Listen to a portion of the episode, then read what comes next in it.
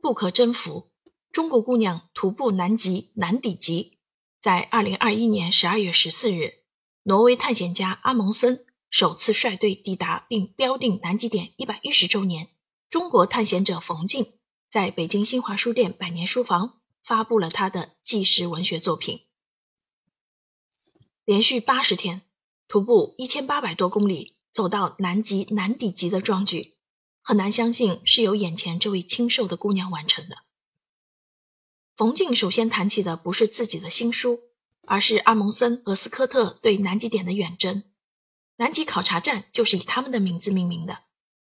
一百一十年前，英国军官斯科特带的机械雪橇，不是压碎冰面沉入海底，就是故障频发。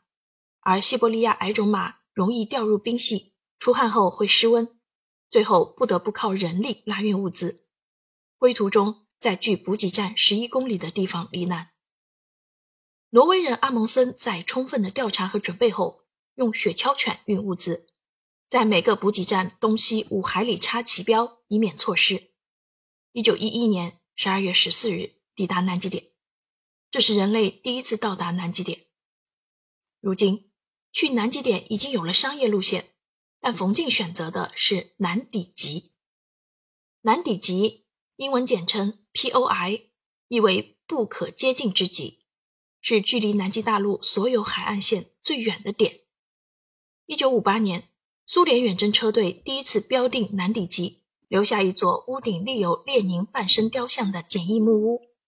两千零七年，三名英国探险者历时四十八天，以风筝滑雪的方式，第一次依靠非机械动力到达这里。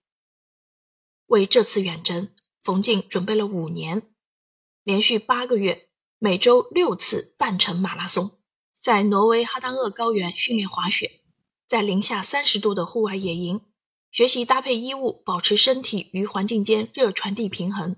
负重十公斤，在午夜北京的柏油路上拖轮胎，选择或自制装备，徒步远征到南极点。远征的每一天都是难的，长久爬升前探让颈椎难以支撑头颅，白化天难以确定方向。气垫漏气，在冰寒中醒来，鞋子开胶结满冰霜，浑身的疼痛，难以愈合的伤口，高原反应，边吐边走，每天行进十一个小时，逼近生理极限。远征需要的不是绝对的力量或速度，而是意志。冯静从不需要极地向导的夸奖或鼓励，因为这是我的远征。二零二零年一月二十五日，冯静组织的。行则将至远征队抵达 POI，这是人类第一次依靠双脚到达南极极。作为2022年北京冬奥会滑雪战队特邀队员，他将北京冬奥会、冬残奥会吉祥物冰墩墩和雪融融带到了这里。现场观众问出了专业的问题：是什么让你制定了这个计划？完成远征后，你有什么价值观的改变？冯静说。远征前，我是一个旅行者，走过一百四十多个国家和地区。二零一一年，旅馆里别人留下的一本书让我看得停不下来，那是日本人关野吉晴写的《伟大的旅行》。他从火地岛穿越南北美洲，横渡白令海峡，途经蒙古、中国、中亚、中东，靠徒步、独木舟、驯鹿雪橇、骑骆驼和自行车到达人类的起源。